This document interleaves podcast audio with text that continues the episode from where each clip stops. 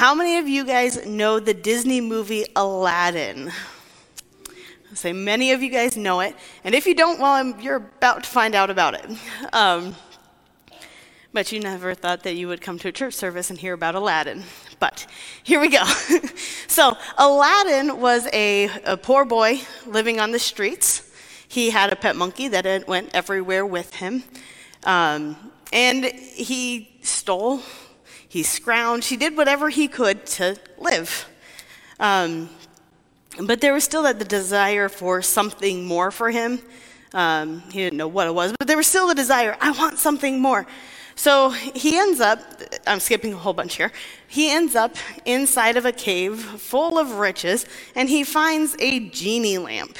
This beautiful golden lamp, and inside of it is this genie. You rub it, squeak, squeak, squeak, and out he comes. And he's like, All right, you woke me up, you get three wishes. Pop quiz, what were the three wishes? It, Prince? It's okay, I didn't remember them either. Save his life. And for Genie to get three, free, good job. I didn't remember him until uh, literally until I went to look up the story to make sure I had him right. So, Genie's first wish is that he can become a prince. And so, or not Genie, sorry, Aladdin's first wish is that he could become a prince. Genie said, Your wish is granted, right? And out comes Aladdin, or uh, now all of a sudden, Aladdin is this prince. And he's got all of this rich and all of this wealth, and he goes and he flaunts it. Um, he's, he may be trying to win a girl over with it, but he still wanted power, he still wanted influence, because that's something different from the life that he had previously received. Well, this got him noticed by evil Jafar, and Jafar wasn't too fond of that. And so what does he do? He ties him up and throws him in the water. And Aladdin is dying and he is desperate for life. And Genie sees this. Obviously, Aladdin can't talk underwater or else he'll, you know, take in water. So he's making the gestures that, Genie, free me, free me, save me. And what does Genie do? He grants him the wish. And he is free from the bonds that hold him, the bonds that are drowning him underneath the water. Now, we're going to skip to the end of the movie, right? And Aladdin is now at this point where he's a, a different guy. He sees that because of his freedom um, from death, that he could be a changed person. And um, Genie is taken captive by Jafar, the same man who had Aladdin thrown in the water. And Genie becomes this evil dude. And He's, Genie doesn't like that, and he wants to be free from that. And so Aladdin uses his third wish to free the genie, not just from Jafar's hold, but free the genie from his life of confinement in the lamp. Um, so the first wish was power, the second wish was freedom, and the third free- wish was freedom for somebody else. And as I was reading the passage today, I was also thinking, man, that sounds a whole lot like Aladdin, but not. Um, today's scripture comes from Mark chapter 10, verses 46 through 52. You can either follow on the screens. Um, if you have your phone, if you have a tablet, if you have your own Bible, you can read out of those also.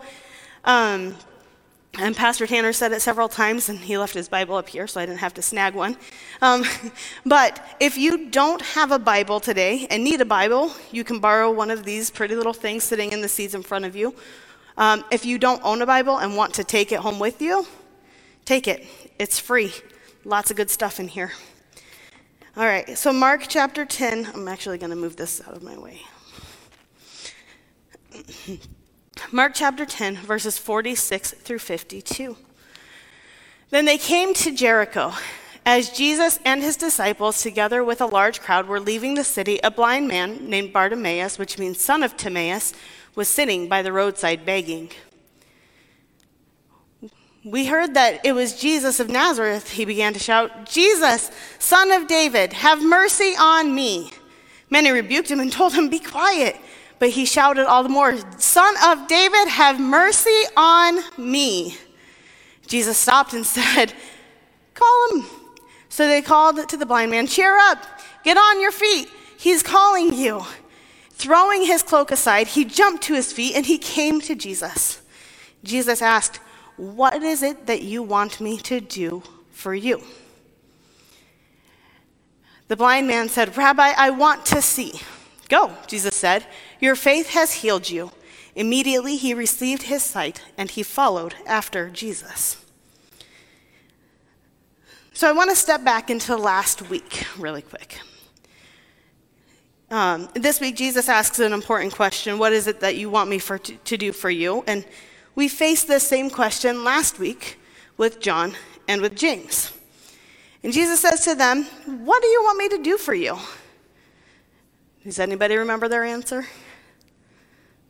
What? The right and the left, or as Pastor Tanner said, the vice president and the secretary of state. And he gave lots of other beautiful examples. I don't need to recap his whole sermon from last week. Um, if, you want, if you didn't hear it and you want a good message, go check it out. Right? But really, what they were asking for when they were asking for being the right and the left hand was for power and was for control. And Jesus' response was giving it to them? No. Jesus didn't just give them power and control. In fact, he kind of schooled them. And he's like, that's not my, uh, my kind of kingdom, guys, right?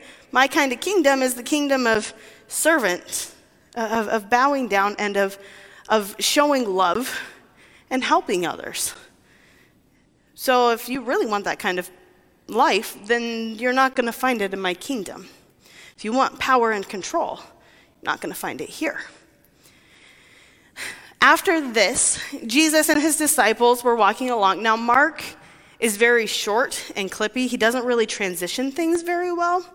So it just says, then they were walking along. So sometime after Jesus tells them to be as to follow after me is to be a servant, they come across, or they come outside of Jericho and they run into, um, oh, by the way, this is, they're headed into the triumphal entry. So this is Jesus' last big to do before he, we get to the Passover feast. And they, they encounter a man on the side of the road named Bartimaeus. Um, means son of Timaeus or son of honor. Um, we don't know anything about Bartimaeus. Meaning, we don't know his backstory, we don't know his history, we don't know anything that took him to the place of sitting on the side of the road. And we don't need to. What we do know is that Bartimaeus is blind, meaning he's disabled, which automatically means that he's unclean and therefore he's an outcast. We know that he's a beggar, which to be a beggar means that you have no goodness to you because, well, you have to sit on the side of the road, right? You have to try to take what other people have earned. And so that makes him a sinner. That makes him an outcast. It makes him unclean. Uh, and we know that he is desperate. He wants something better than the life of sitting on a street corner.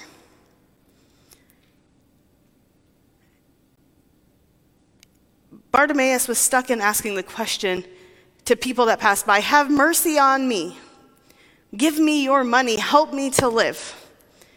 But then he heard about this Jesus guy coming through, and he knew hmm, there's something different about this guy. Is this really the Son of God? And if it's the Son of God, and if these stories really are true that I've heard about Jesus healing other people, then hey, he can do that for me too. So he cries out, Jesus, son of David, recognizing that Jesus is not just this really cool guy. He is the son of David. He is the coming Messiah. Jesus, son of David, have mercy on me. He knew Jesus could offer him something, and he cried out.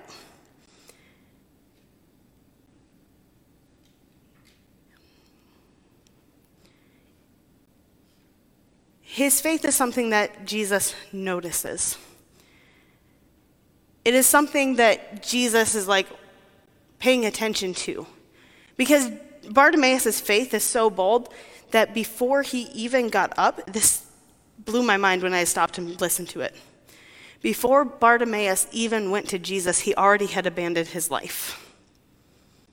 The cloak that had his money sitting on the ground in front of him was not just like folded up and set aside, I'll come back to this later, or wasn't just gathered up as he rushed to Jesus. No, he threw it aside, meaning he threw the income, the mercy that everybody else had given him, off to the side in pursuit of Jesus. No intent to go back. And then he gets to Jesus, and Jesus says, What is it that you want me to do for you? He didn't ask for power, he didn't ask for wealth, he didn't ask for X, Y, and Z to make him a better status symbol. No, he asks for his sight. All he wanted was to see. Ironically, he could already see better than the disciples could because he knew that Jesus was the Messiah, the son of David. And, and Jesus, seeing his faith, says, Bartimaeus, your faith has healed you. Go. Now, he could have done something that everybody else that had been healed had done. If you look back at all the other healings, when Jesus says, Go, you've been healed, they get up and they return to their former life, not necessarily living out their former life, and, and even telling people about Jesus, we see that. But instead of going back to what he knew, he turns and he walks with Jesus. So he, that life was over with. He had nothing to do with it, and he decided that he would follow after Jesus. Back to James and John. James, John, and Bartimaeus were all asked this same question what is it that you want me to do for you? But their, vast, their, their responses are vastly different. James and John ask for power. They want to be the most important people to Jesus. Bartimaeus wanted the ability to have a new life. Even though he was blind, Bartimaeus understood Jesus' power. A blind nobody of a beggar knew Jesus was really, or he really wanted to be a part of what Jesus was doing.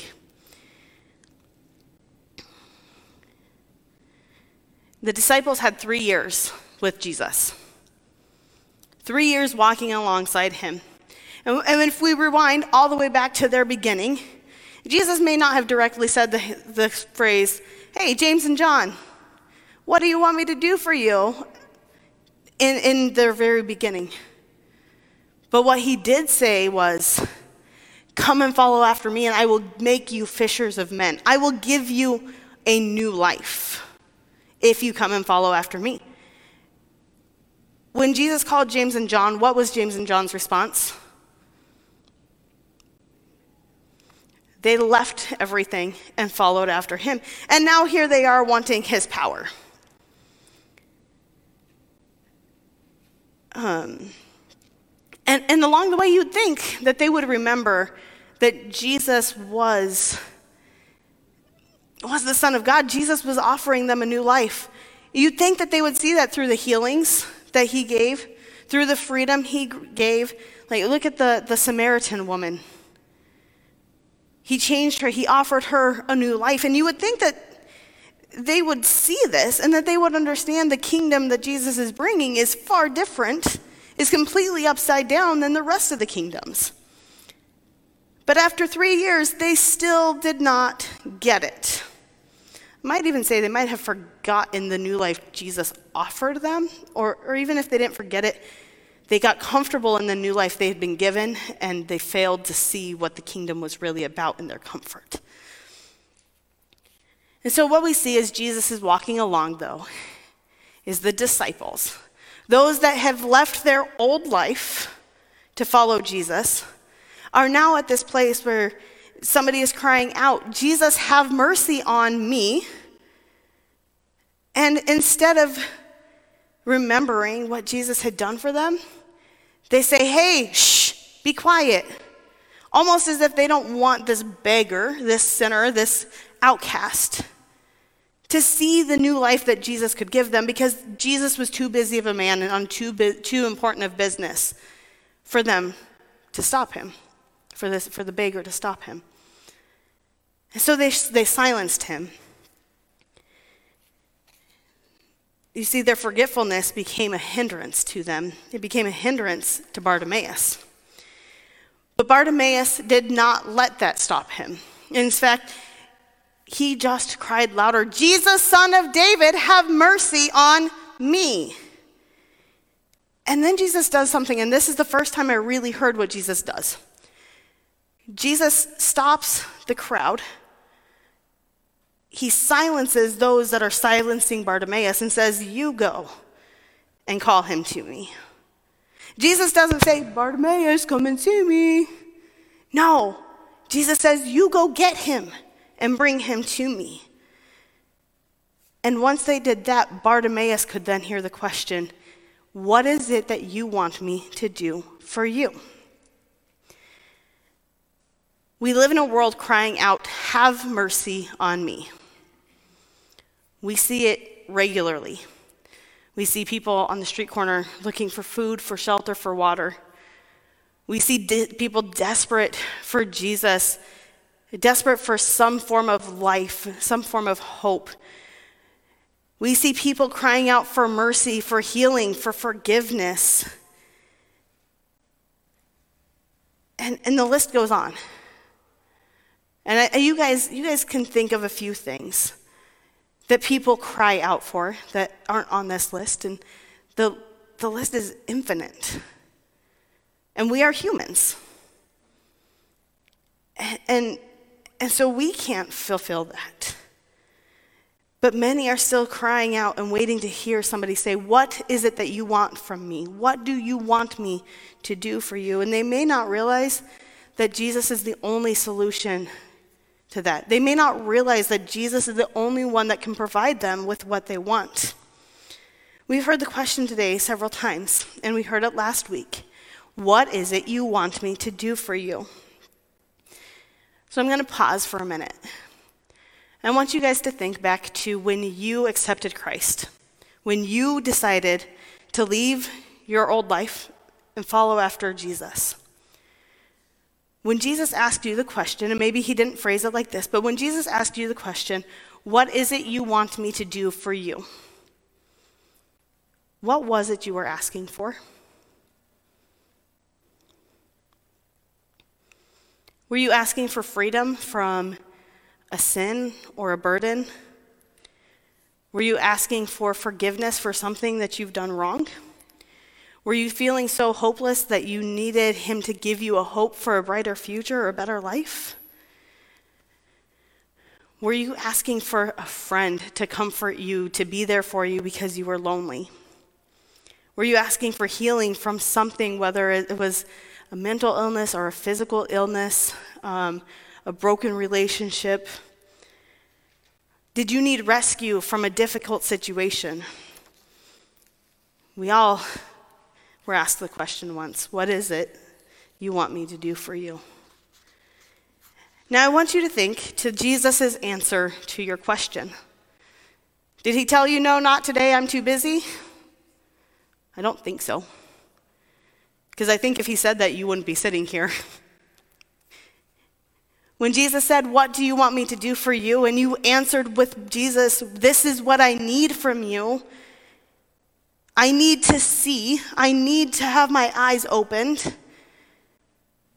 Well, I'm going to assume that Jesus gave it to you. Because again, you wouldn't be sitting here today if Jesus didn't give you what you needed in the moment of your salvation. Again, James and John wanted power and control. They thought that Jesus would give them status. They thought that they would get an end to this mission. But he wasn't a king that came for that. He was a king that came to offer new life. And when we look, when we look at Bartimaeus, he didn't want that. He wanted Jesus' mercy, his forgiveness, his new life. And he was granted that. And then Bartimaeus does a beautiful thing. He pours his whole life into literally following after Jesus.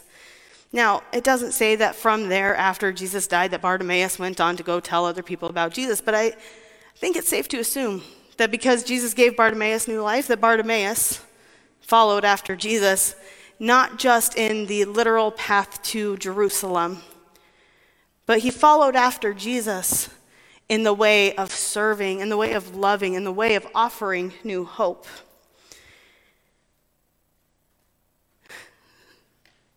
When we first come to Jesus, we come like Bartimaeus desperate, seeking answers, seeking mercy, seeking freedom from the, the former life that we had. And Jesus always changes our lives.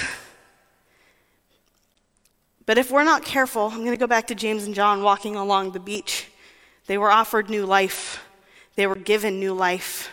And if we're not careful, like James and John, as we journey back down the road, we soon forget the new life that we were offered. Don't be like James and John. Don't forget what Jesus did for you. That's not even the point of my sermon, though. Be like Bartimaeus, who, after receiving new life, joins Jesus on this quest of, of bringing people to salvation, to redemption, and freedom. Today's question really isn't about Jesus asking you, What do you want me to do for you? We already know the answer. Each of us already has this moment where Jesus has given us what we want. It's about those who have no idea who Jesus is yet and what they need from him. There are people in the world around us who are beggars like Bartimaeus crying out for mercy. Jesus, have mercy on me. Somebody, help. I'm lifeless and I need new life. I'm hopeless. I need a hope. I'm broken and I need healing. And then, unfortunately, there are people in the crowd, and by the crowd I mean in the church, silencing those cries, getting in the way of people coming to Jesus. And, and we, we say, well, the doors are always open. But how open are the doors if we don't say yes?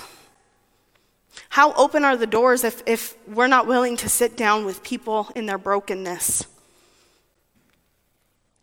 How open are the doors when we're not willing to have a cup of coffee with somebody who just needs a friend?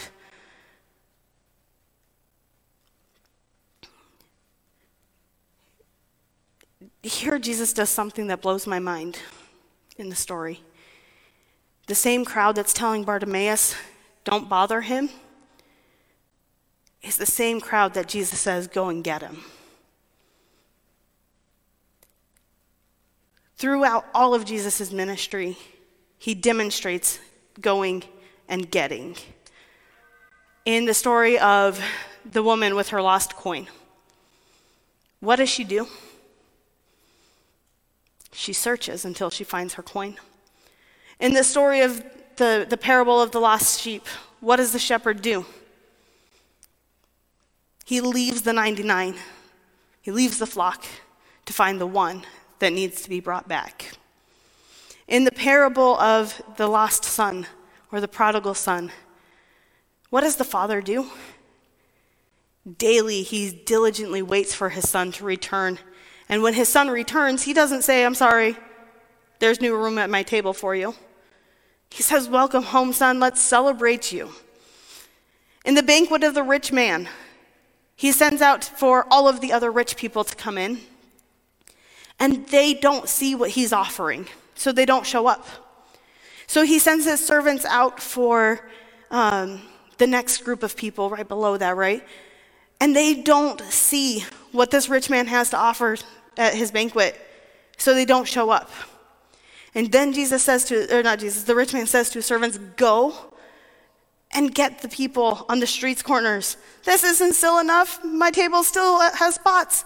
Go all the way out and get all of the people who society has said no to and bring them to my table. Doesn't that sound awfully familiar to, with, with today's story? To go and get those that society rejects, the Son of Man, the Son of David, Jesus, the coming Messiah, is turning the kingdom upside down by saying, Go and get those that need me and bring them to me. My kingdom isn't just for people that want to walk and, and do what, or, and, and, and gain power. My kingdom is for those that need freedom, need new life. The Son of Man came to seek and to save the lost, and it is our job to go and to get them. Now, I want to put a pause here because I know that there are people possibly in here, and I know that there could be people listening online, and I want you to hear this. Jesus doesn't just hear the cries of his followers. Jesus doesn't just hear those that are sitting in the room who are broken and hurting. He hears the cries for mercy from those that aren't even seeking him. He hears the cries of the desperate, and he wants to take care of those tears. He wants to hold those that are broken and needy and crying out, Have mercy on me. Again, the church can be like the voices of the crowd saying, Shh, be quiet. Or, ah, I'm sorry, I don't have time for you today. I'm sorry, I'm too busy for you today. I'm sorry, there's, you, you don't look right, so I can't spend time with you. Oh, you smell. Go take a shower first. Right? And those church members make it really hard to walk through a church door. Makes it really hard for the beggars to feel like they have a place in our society, a place in the kingdom. Don't be like the crowd.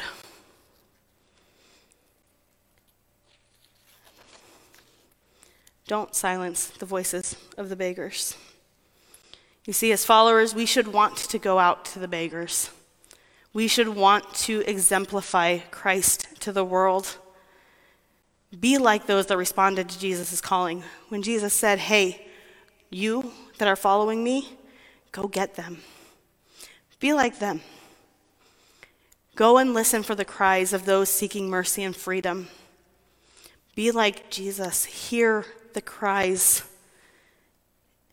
and then respond by bringing them to Jesus so that they might experience the freedom in Christ that you have already told Jesus you wanted. Remember your freedom.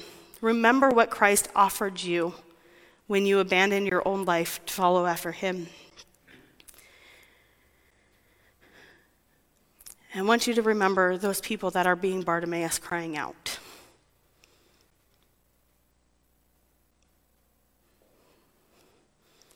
The important thing for us to know is whether you're Bartimaeus, whether you're a part of the crowd, or you're somewhere in between, that Jesus hears the cries of the brokenhearted and wants to take care of them. And in order for the brokenhearted to really understand freedom, the crowd has to go and get them. So, right now, you might feel like you're Bartimaeus in desperate need of Jesus. And if that's you, if you're crying out, Jesus, have mercy on me, cry. Cry for whatever you need. Jesus hears those tears. Jesus hears you. If you're like the crowd right now that's following after Jesus, listen. Listen to the voice of Jesus. Listen for the voices that are crying out for mercy. And remember, Jesus is calling you. He's already called you into a new life, and now He is calling you to go and receive people into new life. Listen for the cries of those that need Jesus, and listen to Jesus when He sends you out to them. But most importantly, bring them to Jesus. I'm not saying bring them to church next Sunday because some may not want to walk through the doors yet. What I am saying is be there with them.